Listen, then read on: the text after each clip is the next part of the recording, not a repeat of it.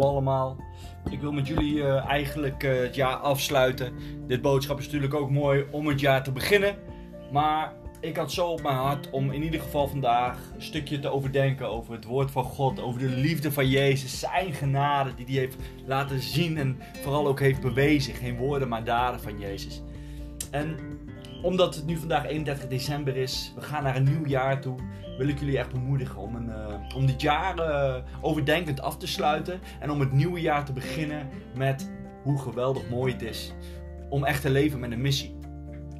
Dit kan een preek zijn die misschien uh, jou misschien, ja, tot denken zet. Of misschien dat je vragen hebt. Nou, je kan me altijd toevoegen op Instagram of Facebook. En dan kan je me appen, berichtjes sturen. Voel je daar vrij en dat is natuurlijk helemaal goed. Maar voordat ik wil beginnen, wil ik met iets heel bemoedigends beginnen. Want God heeft de ziel zo lief.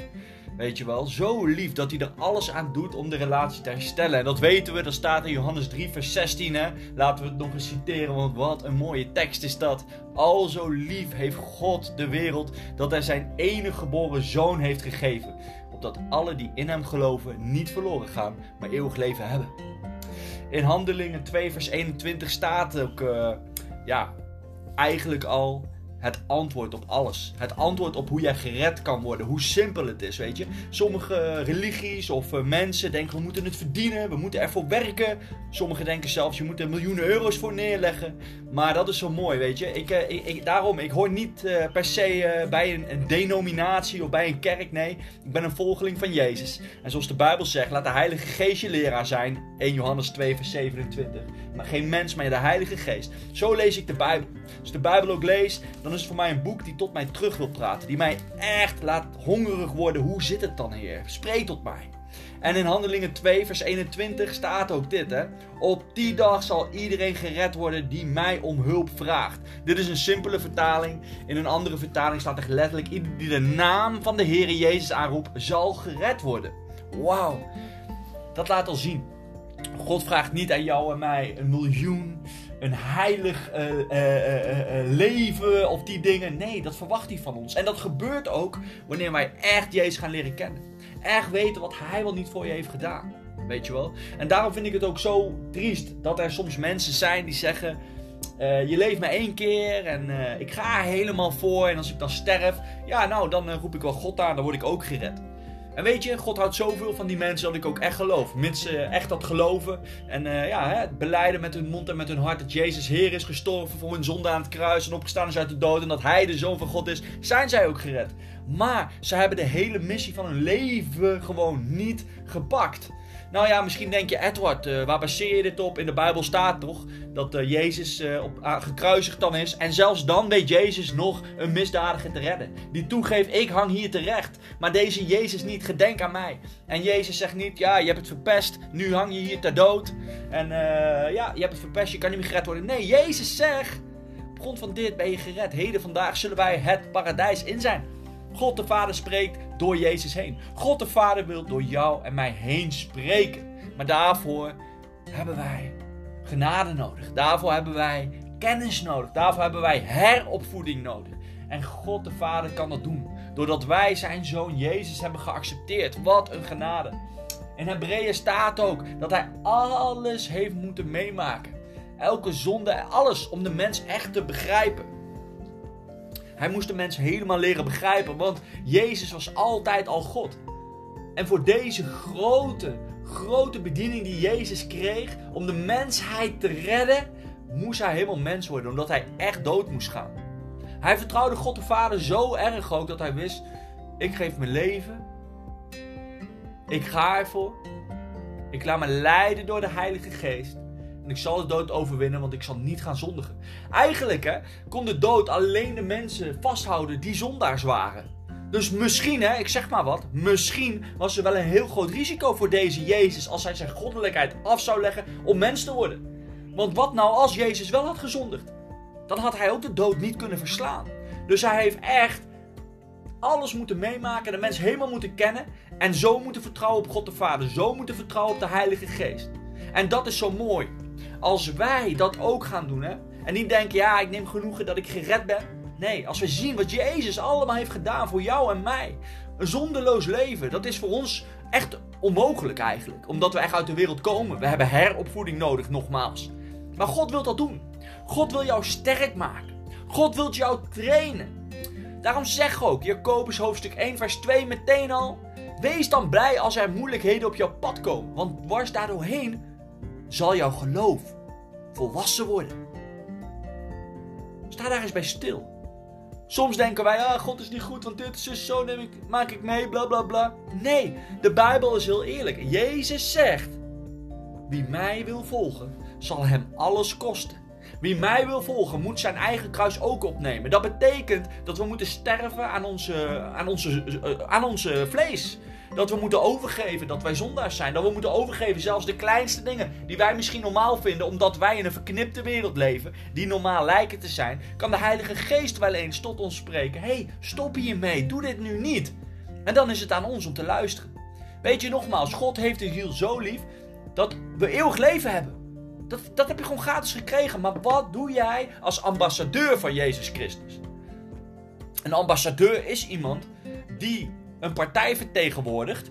Die ja, dus op aan wordt gekeken als de partij het niet goed doet.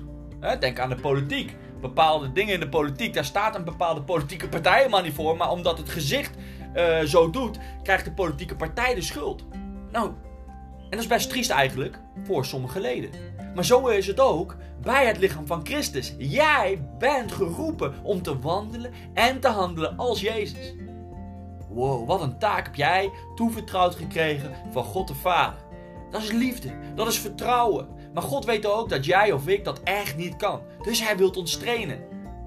Maar zijn wij bereid om alles te geloven wat God zegt? Ondanks we in een gebroken wereld leven. We zien nu ook bepaalde zondes. Je durft het bijna niet meer bij naam te noemen. En sommige kerken durven het al niet meer. Omdat ze dan gewoon uh, discriminerend overkomen. Hoewel ze alles behalve discriminerend willen zijn. Maar wel mensen een heilig leven willen, willen, willen, willen geven. En daar moet over gesproken worden. En Romeinen 10 zegt daarom ook: hoe kunnen mensen tot geloof komen als er niet over gesproken wordt, als ze het niet hebben gehoord? Want het geloof komt immers te horen. Ik ben een evangelist. Ik leef daarom ook van een vriendenkring. Ik voel heel duidelijk die roeping. En daarom voel ik ook nu een stukje roeping om een stukje onderwijs te geven. Dat Jezus zoveel van jou, van mij houdt. En het enigste is dat wij mogen wandelen en handelen als Hem. Het enigste is dat wij echt door en door mogen hebben. Dat dit leven tuurlijk mooi is, maar dat het beste nog moet komen. En dat we echt moeten stoppen met bepaalde zondes, hoe moeilijk dat ook is. Ik spreek ook tot mijzelf. Want als we dat niet doen, zijn wij eigenlijk slechte ambassadeurs. Daarom is het zo moeilijk soms om met dingen te stoppen, omdat er een grote roeping op jou rust. Een grote roeping die de duivel altijd wil roven en stelen, want hij is een mensenmoordenaar. Hij is een viezerik eerste klas, want hij kan God de Vader niet pakken, omdat hij veel te sterk, te groot en te machtig is. Halleluja! Dus wil hij jou en mij pakken, kinderen. Maar God vertrouwt jou en mij toe om te strijden. Maar daarom zegt de Bijbel ook. Paulus leert het ons. Ons gevecht is niet in het vlees, maar is in de geest. Met geestelijke machten en krachten hebben we te maken. Daarom is de wapenuitrusting zo belangrijk. En dan zien wij dat het wapen het woord van God is. Helaas zie ik soms mensen, christenen, uh, in plaats van het woord van God als wapen te gebruiken zoals Jezus dat deed. Door een gesprek aan te gaan. Door te proberen mensen harten, mensen ogen te openen in de geestelijke. Zodat ze zien, wauw, wat een genade. Zoals hij deed bij de overspelige vrouw toen Jezus zei, wie zonder zonde is, werp dan de eerste steen. Dat maakte zoveel indruk. Hij sprak bijbels. Hij gebruikte het woord als wapen.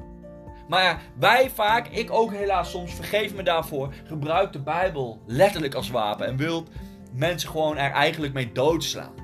Maar Jezus is gekomen voor de zondaren. Voor jou en voor mij. Want God de Vader heeft de zondaar lief, maar niet de zonde. En daarom heeft God niet gezegd, ja, als je het weer verprutst, ga je naar de hel. Nee, heeft God gezegd, zullen velen, hè, de oogst is groot, maar er zijn weinig arbeiders. Bid daarom voor de arbeiders. Dat is ook mijn gebed door deze podcast heen, door deze stukje onderwijs heen. Ik bid dat jij een arbeider mag worden. Want je hoort bij de oogst, doe er wat mee. Wat is nou 80 jaar hier op aarde tegenover de eeuwigheid die gaat komen? Denk na, straks ben je in de hemel. Misschien ben je altijd doorgegaan met zondigen. En je bent zelfs, huh, ben zelfs in de hemel. Want God is genade. Hij houdt zoveel van je. Jezus is niet voor niks gestorven. Je zal gered worden. Maar misschien ben je door het leven gegaan als een zware misdadiger. Of als, als, als, als, als, als een transseksuele, ik zeg maar wat. Die, die altijd maar wilde luisteren naar je eigen lust, naar je eigen zonde. Ik ben niet discriminerend bezig. Ik ben gewoon de Bijbel aan het citeren. Lees anders maar hoofdstuk 1 uit Romeinen. God houdt zoveel van de mensen dat hij ons leert hoe wij mogen leven. Maar de duivel zegt ook: Ik regeer hier op aarde en ik wil verwarring schudden. En ik wil er alles aan doen dat jij niet serieus genomen wordt. Dat je misschien wel christen bent, maar dat je niet in je volle potentie komt. En dat zal de duivel altijd willen, want jij en ik hebben autoriteit gekregen in de machtige naam van Jezus. Maar om in die volle kracht te komen, moeten we goed getraind worden. Ik ken zoveel mensen die uh, talent hadden in bepaalde uh, takken van sport. Maar omdat ze op een gegeven moment alleen maar op talent wilden teren en niet op de trainingen zelf, kwamen ze niet verder. Omdat ze te dol waren op feesten, drank, drugs en rock'n'roll, hoe de wereld dat noemt, hebben ze niet het potentie uh, uh, tot volheid, tot groei, tot bloei gebracht. En daar is deze preek ook voor. Om jou en mij echt te bemoedigen dat we een heilige God hebben. God zegt niet voor niks. De wijsheid begint bij de vrezen des Heren. En dat klinkt misschien eng, maar dat is alleen maar als wij kinderen zijn, dan wil God dat onze vaders ons goed opvoeden. Helaas gebeurt dat niet altijd, maar God is wel perfect en goed en zal het wel altijd goed doen. Ik wil jullie een stukje voorlezen uit Hebreeën 12. Moet je luisteren wat de Bijbel zegt, hoe mooi dit in het Nieuw Testament beschreven staat. Hebreeën 12 van vers 1 begin ik. Ik lees uit een makkelijke vertaling. Uit de heilige boeken kunnen we dus veel mensen met een groot geloof. We moeten hun voorbeeld volgen en de zonde achter ons laten. Want die zonde zorgt er steeds weer voor dat we ons geloof willen opgeven. Maar we moeten jullie aan ons geloof blijven vasthouden. Laten we daarbij steeds blijven denken aan Jezus. Hij zorgde ervoor dat we gingen geloven en hij maakt ons geloof volmaakt. Hij is voor ons aan het kruis gestorven. Hij vond het niet erg dat hij op die manier vernederd werd. Want hij dacht aan de beloning die hij in de hemel zou krijgen. En eh, nu zit Jezus naast God aan de rechterkant van zijn troon. Ja, blijf aan Jezus denken. Toen slechte mensen hem uitscholden, heeft hij volgehouden. Ook jullie moeten volhouden en niet opgeven. Misschien trekt de vlees aan je dat je bepaalde dingen zo graag wil. Luister alsjeblieft naar de Heilige Geest. Soms moeten nog dingen eh, sterven in ons. Misschien is het geen eens jouw schuld. Is het de schuld van de omgeving waar je mee omgaat. Misschien wel van je ouders. Of misschien wel in een voorgeslag. Of misschien ben je wel vervloekt. Daarom is het belangrijk om relatie te hebben met Jezus. Daarom is het belangrijk om met elkaar te bidden. Zoek een gemeente waar je je veilig voelt. Daarom is het belangrijk om zondes te beleiden. Zodat het in het licht is gekomen. En dat je iemand kan vertrouwen als je weer valt. Of weer super verleid wordt. Maar weet, een rechtvaardige zal vallen maar steeds weer opstaan. En niemand is rechtvaardig dan die in Jezus Christus gelooft. Want zijn bloed heeft onze zondes weggewassen. Zijn vlees is gemarteld, gebroken om ons in het vlees ook gezond te maken. Hou daaraan vast. Daarom, als je het moeilijk hebt, pak avondmaal. Ga ervoor. Heb die passie voor God. Moet je horen wat er verder staat in hoofdstuk 12 vanaf vers 4. Jullie moeten nog veel harder vechten tegen de zonde dan jullie nu doen. Wow, dit zegt de Bijbel. Hij is de Bijbel is eerlijk. Die zegt ook niet, ah, je gelooft nu en de zonde is je allemaal vergeven, dus uh, boeien. Nee, vecht er wel tegen. Want ondanks je nu een hemelburger bent, je leeft wel hier op de wereld. Jij kan het verschil maken. En omdat de duivel zo bang voor jou en mij is, omdat hij weet wat er voor een potentie rust in grote godsmannen of godsvrouwen. Die echt willen sterven aan zichzelf. En willen leven zoals Jezus het heeft voorgedaan wow, die de Heilige Geest zo krachtig in hun hebben werken, die alleen maar groeit en bloeit. Daar is de duivel bang voor. Dus hij wil jou wijsmaken dat je in een verkeerd lichaam misschien geboren bent. Of dat je verslaafd bent aan drugs en er niet vanaf kan komen. Nee, het is een strijd, maar de geest zal altijd winnen als we bereid zijn om ons over te geven en ons vlees te laten sterven. Wauw, wat een goed nieuws toch? Vecht er tegen, zoek mensen op, bid ervoor. Weet je, we moeten elkaar bemoedigen. We moeten niet met de Bijbel gaan slaan van oh, vieze. Nee, God houdt van de zondaren. Maar niet van de zonde. We moeten zeggen, we gaan ervoor. We gaan je helpen. We gaan in gebed. We gaan voor je vasten. Het komt goed met je. Het is zelfs goed met mij gekomen. Ik was ook porno verslaafd. Zelfs nog een poosje toen ik tot geloof kwam. Maar uiteindelijk gaf God mij echt zo krachtig uh, gevoel van, oh, wat ben ik een zonde, wat is dit vies. Ik, ik, ik, ik, ik geloof in Jezus, ik vertel mensen over Jezus en ik, ik, ik ben gewoon porno verslaafd. Ik wil hier vanaf. Maar ik was al zo lang daaraan verslaafd, omdat het al in de wereld mij was overkomen, dat ik er niet vanaf kon. Totdat God mij echt liet zien, je kan het wel. Maar je moet wel meewerken. Ik wil jou trainen, maar wil jij getraind worden? Ben jij bereid? In het begin zal het moeilijk worden omdat we deze gewoonte moeten breken, moeten afbreken. En ik ben in het begin nog wel eens gevallen. Maar uiteindelijk kan ik nu zeggen dat ik al jarenlang helemaal niet meer porno verslaafd ben. Geen eens meer behoefte eraan heb. En ja, soms probeert de duivel mij te verleiden en dan moet ik er gewoon om lachen. En dat is een wonde. En dat kan hij ook bij jou doen. Het maakt niet uit wat voor, wat voor zonde je hebt. Of het nou met drugs te maken hebt of misschien wel met andere dingen. Nee, God wil jou trainen. Maar de duivel wil jou wijsmaken dat je verslaafd bent. En verslaving is heel gevaarlijk. Alles wat boven God staat is zelfs een afgod. Dus zelfs dit is een afgod voor jou. Als jij niet dit kan laten omdat je niet naar God kan luisteren, is het een afgod voor jou geworden. Heftig hè? Daarom luister niet naar je vlees van nee, ik ben zo. Nee. Ga niet van jezelf zoveel houden. Ga van Jezus meer houden. Dan kan je het aan, want de liefde overwint alles. Zijn liefde heeft ervoor gezorgd dat je het kan. Maar God doet het op de perfecte manier. Op een rustige manier.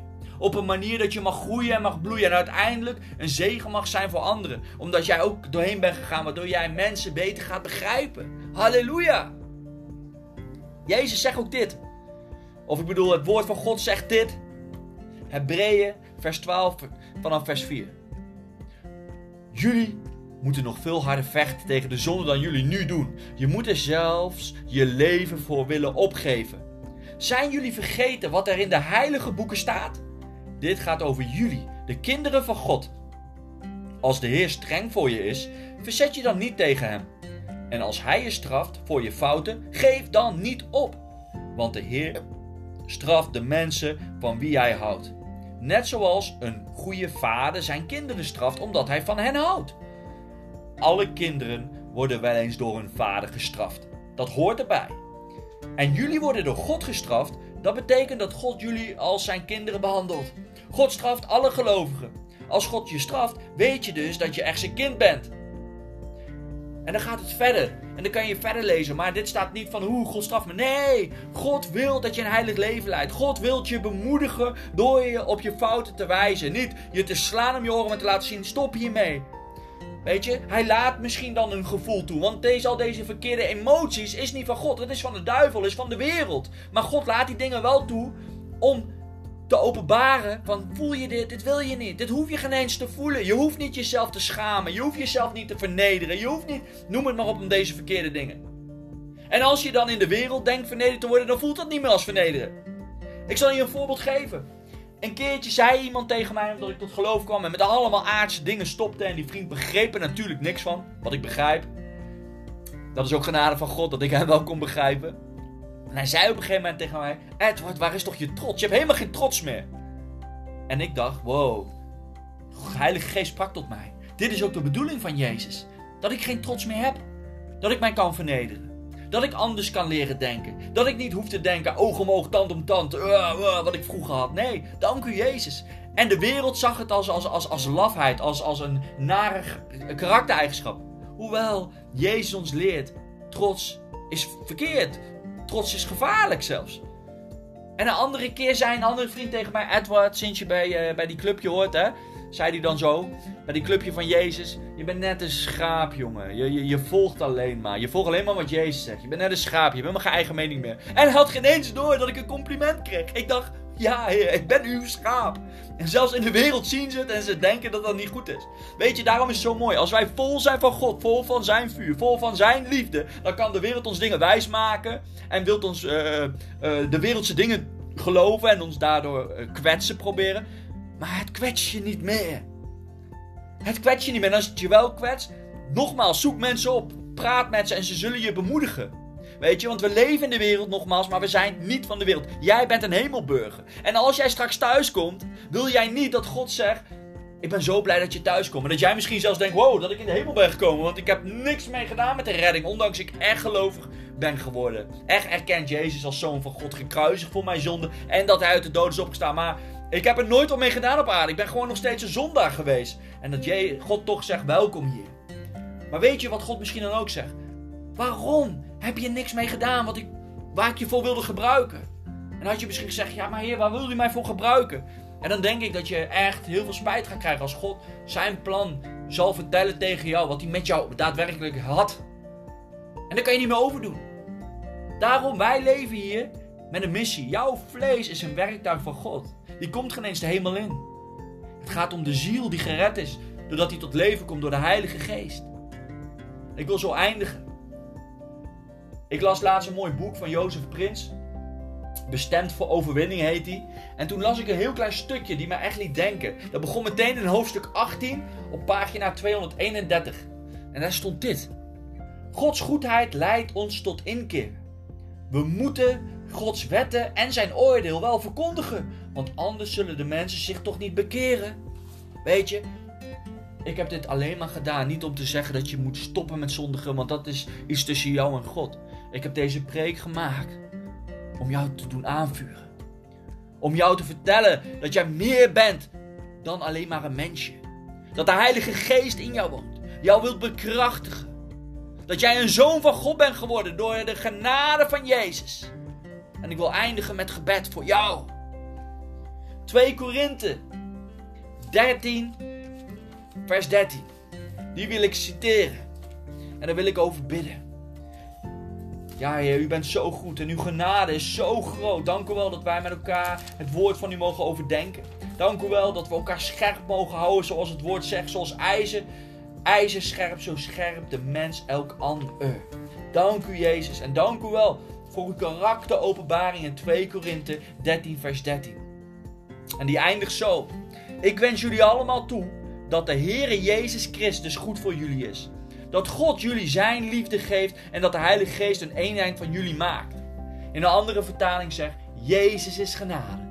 God is liefde en de Heilige Geest zorgt voor die intimiteit. Heer, ik bid zo dat dit nog krachtiger mag overkomen aan ons. Dat we deze openbaring nog, nog meer mogen ontvangen, mogen begrijpen en in mogen wandelen. Heer, de strijd waarin we zitten, dat we daardoor getraind worden. Nog krachtiger soldaten zijn. Dat we klaar worden gemaakt voor de strijd, voor de oorlogpad omdat we een, een, een oorlog hebben die niet in de vlees uitgevochten wordt, maar in de geestelijke wereld. Zodat we, daarom bid ik ook voor openbaring wie wij zijn in Christus, dat de volle potentie in ons mag groeien, Heer. En daar waar nog zonde is, dat dat helemaal mag sterven. Door de liefde van God, door de genade van Jezus. En omdat de Heilige Geest in ons woont en tot ons spreekt. Lieve Heilige Geest, ik bid ook op dit moment.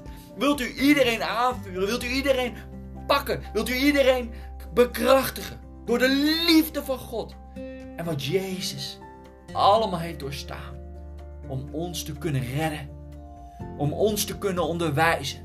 En dat elke zonde waar wij misschien denken dat dat in deze tijd normaal is, hoewel de Bijbel ons anders leert, dat dat met zoveel liefde in ons hoofd, in ons hart mag zakken, dat we walgen van de zonde.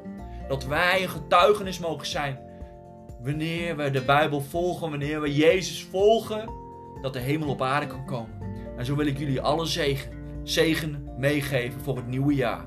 Be blessed in Jesus' name. Amen.